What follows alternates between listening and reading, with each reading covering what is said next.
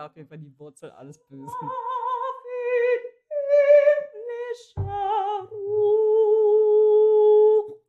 Als ob. Als ob.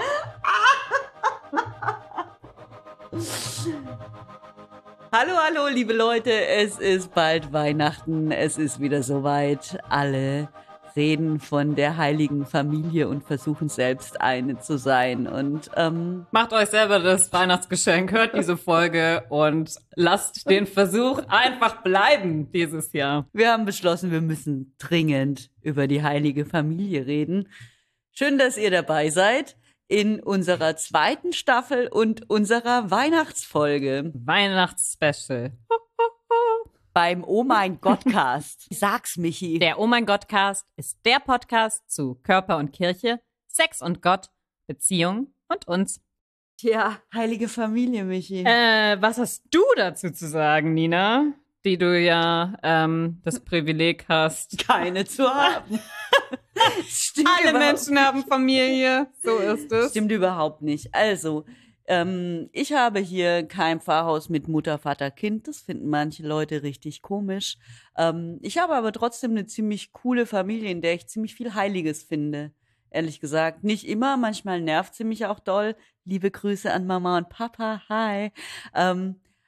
Aber da ist schon richtig vieles auch richtig gut. Was ist das, was du an deiner Familie als heilig empfindest? Also ich finde an meiner Familie ziemlich heilig, dass wir richtig gut miteinander genießen können, dass wir gut feines Essen essen können, ohne dabei einen Stock im Arsch zu haben. Erfreulich. Das ist ein richtig, richtig krasser Skill. Das haben nicht viele Leute.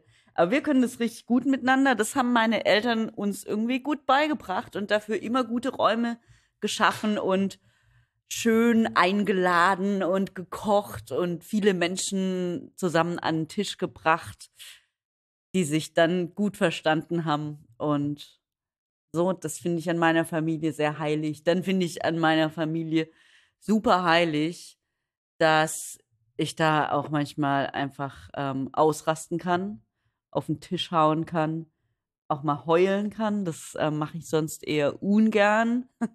Aber ja, das kann ich da. Und ich habe auch den Eindruck, dass meine Eltern immer noch, obwohl wir uns jetzt echt nicht dauernd sehen, genau checken, wenn es mir nicht gut geht, dass da so eine besondere Verbindung ist, so eine Sensibilität. Das finde ich sehr heilig. Und ich finde in meiner Familie heilig, dass wir eine, vor allem an Weihnachten, besondere Gedenkkultur haben für die, die nicht mehr leben. Wir hängen nämlich in unseren Christbaum zu Hause für jede Person in der Familie, die verstorben ist, einen Anhänger, der uns an die Person erinnert. Zum Beispiel für meinen Opa, der geimkert hat mit Leidenschaft, einen Anhänger aus so Bienenwachs, so dünnem Bienenwachs. Und dieses Jahr werden wir einen Anhänger für meine Oma in den Christbaum hängen. Die ist dieses Jahr gestorben und wie wir da miteinander getrauert haben, auch im weiteren Familienkreis, das hat mich voll berührt. Und da habe ich irgendwie nochmal neu gecheckt, wie wichtig die mir alle sind. Auch wenn ich ehrlich gesagt manchmal so in diesem schwäbischen Dorf und so ein bisschen der Weirdo bin. Zumindest sagt mir das meine Schwägerin immer wieder. Und ja, aber trotzdem sind wir uns voll nah und auch an manchen Stellen richtig, richtig krass ähnlich. Also ich habe die Heiligkeit in meiner Familie irgendwie dieses Jahr neu gecheckt. Das ist so ein Resümee 2021. Ja. Das klingt tatsächlich, als wärst du ziemlich gesegnet, liebe Nina. Und ich wünsche mir eigentlich, dass du dann mal auf Instagram zeigst, wie das ist, wenn du komplett ausrastest und deine Familie das aushält. Und dass du da von dem gemeinsamen Trauern mal ein Video machst. Nein, natürlich nicht. Das würdest du niemals machen. Das ist zu intim, gell? Aber wir zeigen alle nur unsere Glücksmomente. Und deswegen haben glaube ich, viele Leute ein komplett schräges Bild davon, was eigentlich die Heiligkeit von Familie ausmacht, nämlich irgendwelche Glitzerideen davon, wie man harmonisch zusammensitzt, und alle haben so den Mund so halb offen mit diesem neuen Glück ist das neue Reich. Und sie haben das mit diesen Zähnen gemacht, mit der Zahnbegradigung, wofür immer alle werben. Und die Möbel sind skandinavisch. Ja, also es liegt auch überhaupt nichts rum und so. Also ich bin davon absolut abgeturnt. Abgeturnt sowieso. Ich bin davon in jeder Hinsicht komplett überfordert und angeekelt. Doch, ich finde das auch ein bisschen eklig. Also ich fände wirklich so einen verklebten Boden weniger eklig als das. Was sich die Menschen normalerweise unter heiliger Familie vorstellen, das habe ich sehr erfahren dürfen, als ich selber eine gegründet habe vor 4 Jahren. Denn so im Zusammenhang damit mit einem Baby bekommen und eine kleine Familie werden, habe ich erlebt, dass die meisten Leute in unserer Generation davon ausgehen, dass dort in diesem privaten Glück eine Erfüllung meiner sämtlichen Glückswünsche zu finden ist. Mhm. Und das will ich doch mal heute ganz stark in Frage stellen. Aber hast du selbst auch gedacht? Oder? Ich habe es tatsächlich niemals gedacht. Das habe ich nämlich auch so erlebt. Und dass du dir immer auch andere Beziehungen am Laufen gehalten hast. Also dass du auch andere Sachen gepflegt hast. Du warst immer all in auch mit deiner Familie. Aber es war immer klar in meiner Wahrnehmung, du bist nicht nur Mutter und Ehefrau. Ich bin sicherlich nicht immer all in gewesen, sondern das war was ich extrem lernen musste. Und ich glaube, dass man sich das vielleicht gar nicht so bewusst macht, weil alle Leute denken, es sei so eine Art Automatismus, dass wenn das Baby da ist, dass man dann auch eine Mutter ist. Kann ich nicht bestätigen. Ich will es kurz erklären. Wenn Frauen heutzutage schwanger sind, dann gibt es schon während der Schwangerschaft ein riesiges Angebot, eine große, breite Produktpalette an Begleitung dafür, wie das kleine Wunder in dir heranwächst, dich komplett verwandelt zu einem selbstlosen Menschen, der in dieser Beziehung mit diesem kleinen, perfekten Lebewesen die große Erfüllung und alles Glück der Welt erfahren kann. Dazu gibt es viele kleine Postkarten, die man dann neben das Neugeborene legen kann, auf denen steht, endlich der Himmel auf Erden. Ich spitze zu, aber eigentlich ist es genau das. Die Geburt soll ein heiliges und wunderbares Erlebnis sein. Und die kleine Familie, die man dann hat, in der soll sich jede Glückserwartung erfüllen, die ich mir überhaupt je gemacht habe in meinem Leben. Also ist eigentlich dann das Familienglück eine Reinszenierung des Weihnachtsgeschehens. Also in deinem Kind kommt Gott wieder zur Welt und dessen sollst du fröhlich sein. Frohe, große Freude. Ich meine, es ist ja auch große Freude, ja, oder? Ja, aber genau so wäre es dann. Also dieses Kind ist perfekt und natürlich nicht wie das Jesuskind aus der Bibel, über das ja auch überhaupt gar nicht viel gesagt wird, sondern eher wie dieses Kind aus Stille Nacht, Heilige Nacht, ein holder Knabe in lockigem Haar. Man selber ist dann eben so eine Art Maria, aber natürlich auch nicht die aus der Bibel, sondern die aus der Tradition, nämlich geduldig, demütig, gewaltfrei, komplett bereit, alle eigenen Bedürfnisse beiseite zu stellen. Unpolitisch und sich auch. Natürlich unpolitisch. Ganz anders als ein privates der Maria. Glück. Mhm. Es ist ein komplett privates Glück und rein von allen Problemen, die die Welt sonst so hat. Rein von Ungerechtigkeit, rein von den schlimmen Strapazen, der großen Undankbarkeit von Kindern. Ihr merkt schon, da ist ein bisschen Aggression drin. Aber ist es nicht schon so, dass so von diesem Gott kommt auf die Welt, Gott ist nah, es ist die größtmögliche Freude am Start, sich auch in diesem Elternwerden was abzeichnet? Also ich war jetzt neulich bei einer Freundin, die bei allen Strapazen, und die Geburt war wirklich, wirklich, wirklich richtig schlimm, diese Freude auch hatte und es so nebeneinander stand. Also ist es nicht auch da? Doch, natürlich. Es ist das größte Wunder auf der ganzen Welt, ein Kind geschenkt zu bekommen. Aber wir leben immer noch in dieser Welt.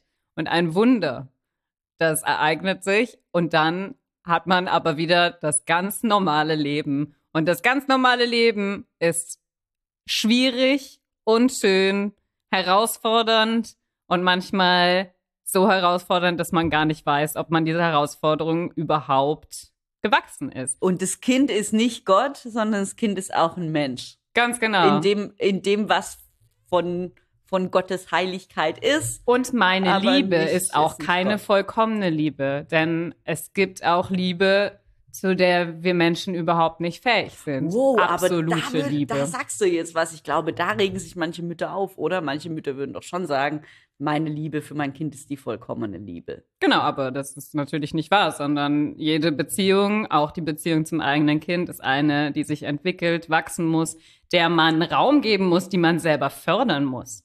Und manchmal gehen Kinder einem auch richtig auf den Sender. Ja, oder sie enttäuschen einen vielleicht sogar, weil man irgendwelche Erwartungen an sie stellt, die sie überhaupt nicht erfüllen können. Was machst du dann da? Was hilft dir da, wenn du da merkst, dass du so an die Grenze kommst oder so? Naja, ich halte ja Gott sei Dank eine Liebe für real in dieser Welt, die ich nicht leisten muss. Ja.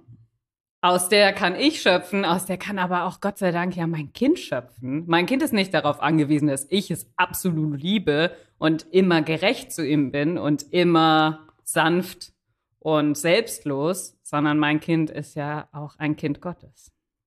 Das finde ich voll schön. Und gleichzeitig weiß ich, dass ihr ja in eurer Familie richtig viel dafür tut, dass so diese Liebe Gottes auch erfahrbar wird darin, wie ihr miteinander seid. Aber ihr wisst halt auch, dass ihr nicht vollkommen seid und dass ihr manchmal auch an eure Grenzen kommt. Und also ähnlich wie jetzt in dieser Familienliebe, die ich ja auch beschrieben und erlebt habe. Ich glaube, wir sind beide auf jeden Fall aber trotzdem voll gesegnet mit den Familien, die wir haben, also mit unseren Herkunftsfamilien und auch mit der, die du jetzt gegründet hast. Ich weiß, ist mir gerade eingefallen, dass du erzählt hast, noch vor 2 Jahren war ich in einem Weihnachtsgottesdienst. Nee, vor 3 Jahren war ich in einem Weihnachtsgottesdienst. Da hat der Pfarrer in der Predigt gesagt, ja, was Weihnachten bedeutet, das wird spürbar, wenn man selbst Eltern wird, und hat so das Wunder von, das Kind kommt auf die Welt und so da gebracht. Und da habe ich gemerkt, so okay, jetzt bin ich raus. Also ich war ja da schon im gebärfähigen Alter, ich hatte jetzt da keinen akuten Kinderwunsch oder so, aber es war so für mich voll der Downer im Weihnachtsgottesdienst. Ich gemerkt habe, so ja, okay, es gibt hier jetzt kein Beispiel für mich als nicht trautes Heim und holder Knabe und schöne Familie vorweisen könnte Person. Es gibt so keinen Erfahrungsanknüpfungspunkt für was, wo wird Weihnachten für mich erlebbar? Wo spüre ich denn, dass Gott in der Welt ist? Das war für mich echt voller Pain. Also, und ich glaube, das ist in Kirche oft so, dass dieses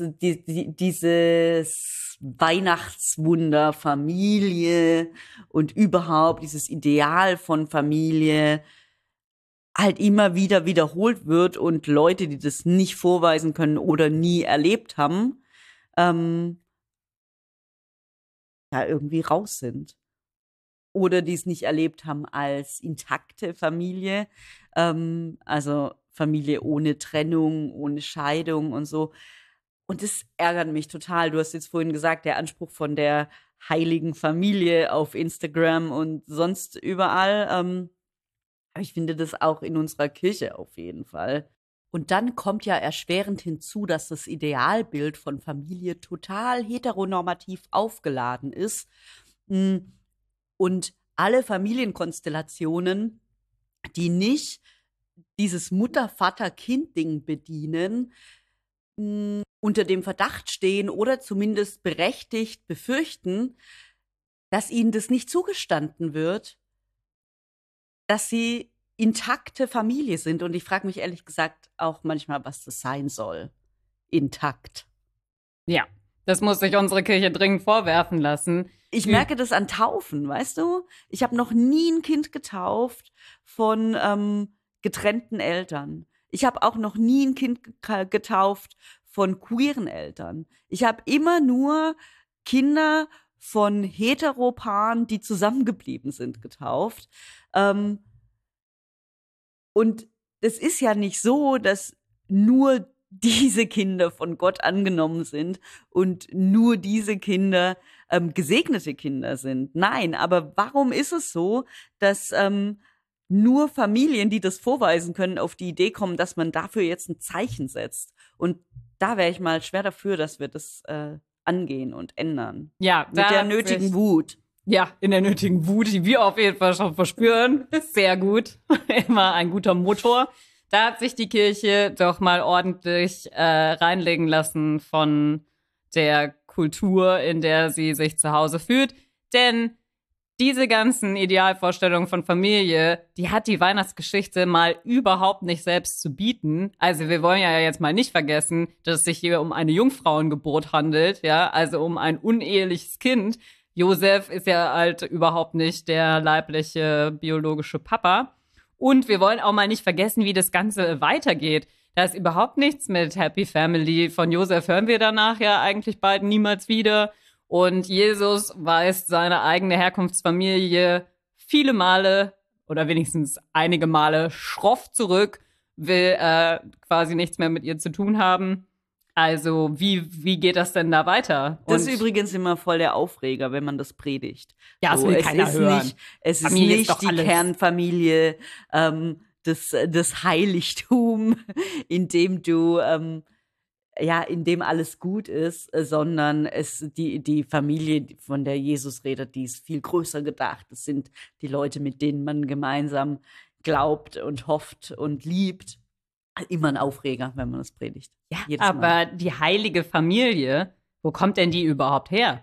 Die steht ja auch überhaupt nicht in der Bibel. Jetzt lasst euch mal nichts erzählen. Genau, also da ist auf jeden Fall nicht die Rede davon, dass diese Familie heilig ist, weder bei Lukas noch bei Matthäus. Heilig ist, was Maria auf die Welt bringt. Also Gott, der Mensch wird. Da wird klar, da ist dieses Label heilig dabei, aber die Familie selbst nicht. Und dann kommt diese Vorstellung der heiligen Familie eigentlich volles Brett im 17. und 19. Jahrhundert. Da wird es krass gefördert.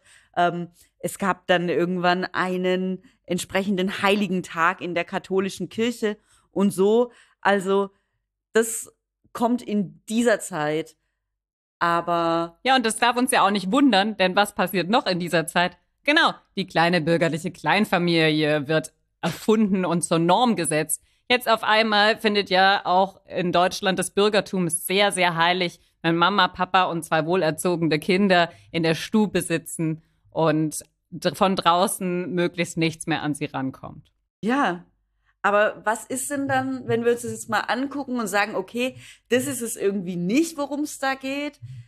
Wie ist es dann mit der heiligen Familie? Ist da überhaupt heilig? Und was ist mit Familie gemeint? Geht es darum überhaupt? Was heißt denn das überhaupt, heilig?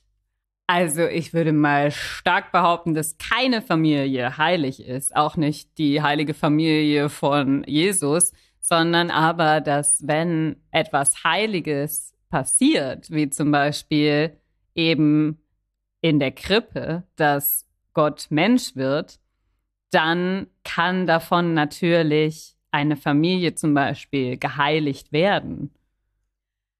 Aber dass Gott Mensch wird, das finde ich ja eigentlich krass, dass das jetzt heilig ist. Dass das das eigentlich Heilige ist. Weil die Idee, die wir sonst so kennen, die ist ja, Gott ist im Heiligtum abgesondert, so für sich. Das, da kannst du auch eigentlich nicht hin. Das hat sowas Unnahbares. Da ist sowas Reines, von der Welt nicht Verschmutztes und so. und es ist anders als das, was ich bin. Und jetzt ist Weihnachten und dieses ganze Ding dreht Gott einfach auf den Kopf und sagt, okay, ich komme an einen super dreckigen Ort zu einer Familie, die die ganzen Wirren, die das Leben so mit sich bringt, uneheliches Kind und dann bleibt man aber trotzdem beieinander und wir wissen überhaupt nicht, wo wir pennen können und es ist eigentlich gar nicht sicher, wie alles weitergeht und so. Da komme ich jetzt hin, in den Dreck und da findet jetzt Berührung statt. Also nicht Absonderung, sondern Berührung zwischen Menschen und Gott. Und das ist eigentlich heilig. Also das wird umgedreht und es ist halt eben nicht, die Krippe ist auch offen, da kommen ja dann die Hirten hin, die der Rand der Gesellschaft sind. Es ist eben nicht Absonderung, es ist nicht das traute Heim mit verschlossenen Türen und viel Bling-Bling und skandinavischen Möbeln, sondern es ist halt eine krasse Offenheit da. Das ist eine Idee von Heiligkeit, die genau andersrum funktioniert. Das heißt, wenn man vorher aufpassen musste, und auch heute verstehen die Leute das ja so, man muss aufpassen, dass man bloß nicht beschmutzt wird, ja. Sozusagen die Unreinheit ist das, was ansteckend ist. Ja, ich passe gut auf mein heiliges, inneres, geschütztes, privates Glück. Und passt bloß auf, dass die böse Welt da draußen mit all ihren Problemen, ja, also was haben wir nicht alles für Krisen und die Leute, denen soll man ja auch nicht zu viel trauen, ja. Man passt also gut drauf auf, dass die Welt das, was ich da mir Heiliges aufbaue, nicht beschmutzt. Und das ist ja, und das ist auch eine alte religiöse Vorstellung vom Heiligen, ja, dass man, wenn man unrein ist, das Reine verunreinigt. Und dann dreht sich das komplett um. Und bei Jesus ist es eben auch so. Nicht nur als Baby kommt er da in die Dunkelheit, an den Rand der Gesellschaft, sondern das ist genau das, was sich durch sein ganzes Leben zieht. Er geht los, er berührt, was unrein ist und heilt das. Mhm. Also seine Heiligkeit ist eine, die ansteckend ist in die andere Richtung. Mhm. Und heilig ist, dass sich das umdreht und heilig ist dieses Geschehen in dieser Krippe. Heilig ist doch aber auch das, was dann da zwischen den Menschen passiert, so wie wir das gesagt haben, diese Offenheit und diese zwischenmenschliche Strahlkraft, die das hat. Oder Familie als Beziehungsgeflecht, ist die heilig? Kann in der Familie was Heiliges passieren? Ja, natürlich. Kann da der Heilige Geist wehen? Aber sicher, soll es so sein, dass wir als Kinder erfahren können in unserer Familie, dass wir geliebt werden und uns dann entfalten und selber lieben? Ja, natürlich, das ist der Wunsch. Aber wir wissen auch... Aber wie scheiße ist es denn für Leute, die das in ihrer Familie nicht erleben, weil da ein Elternteil ist, der seine Macht missbraucht, weil da jemand ist, der dich klein hält, weil da jemand ist, der dir körperlich Schmerzen zufügt, all diese Dinge. Und das ist die Realität von Familien und eine verbreitete Realität.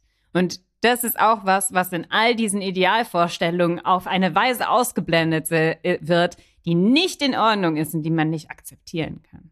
Und dann finde ich es irgendwie schon ganz gut, mir klarzumachen, dass das erste Heilige, was da passiert, also in dieser Weihnachtsgeschichte, halt nicht das ist, was da zwischen den Leuten passiert, auch nicht die Mutterliebe oder so,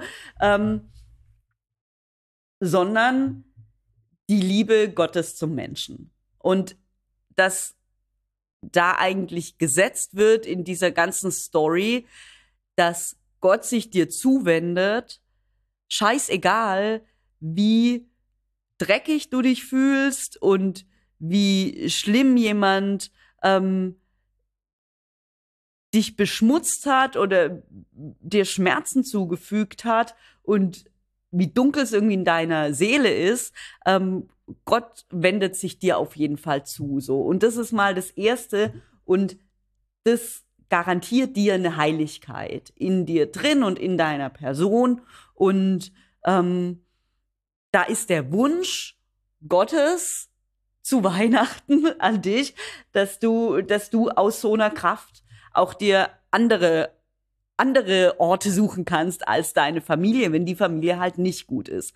Und ich finde, wir müssen echt aufhören, immer wieder diese shiny Familiengeschichte zu erzählen, ohne das auch dazu zu sagen, weil viele Leute auch in ihrer Familie leiden. Und Weihnachten, das Wunder von Weihnachten ist nicht, dass da, wo es hell wird, nochmal einen Extraglanz dazu kommt, ein kleiner Heiligenschein für die sich sowieso schon rausgeputzt haben, sondern Weihnachten ist für die in den gebrochenen Beziehungen, in ihrer eigenen Gebrochenheit auf Heilung warten.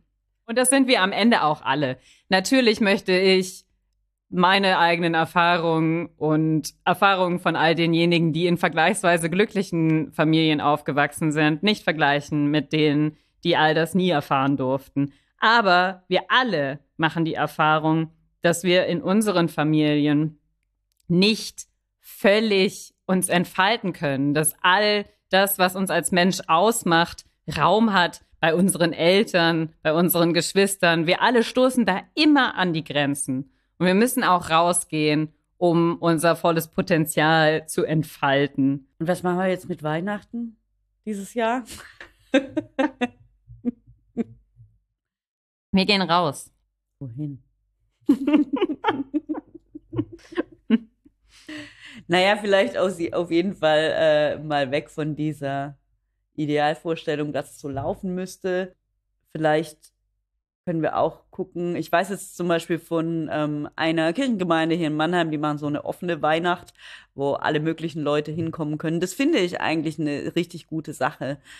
Das wäre vielleicht so für die Zukunft in der Gemeindearbeit cool, da so einen Krippenort aufzumachen, wo man wirklich hingehen kann, auch wenn man keine Familie hat oder keine mehr hat oder einfach auch keinen Bock auf die hat. Oder man vielleicht auch als Familie hinkommen könnte. Eigentlich fände ich das richtig cool, wenn man nicht dieses Programm zwingend abliefern müsste. Das finde ich super cool.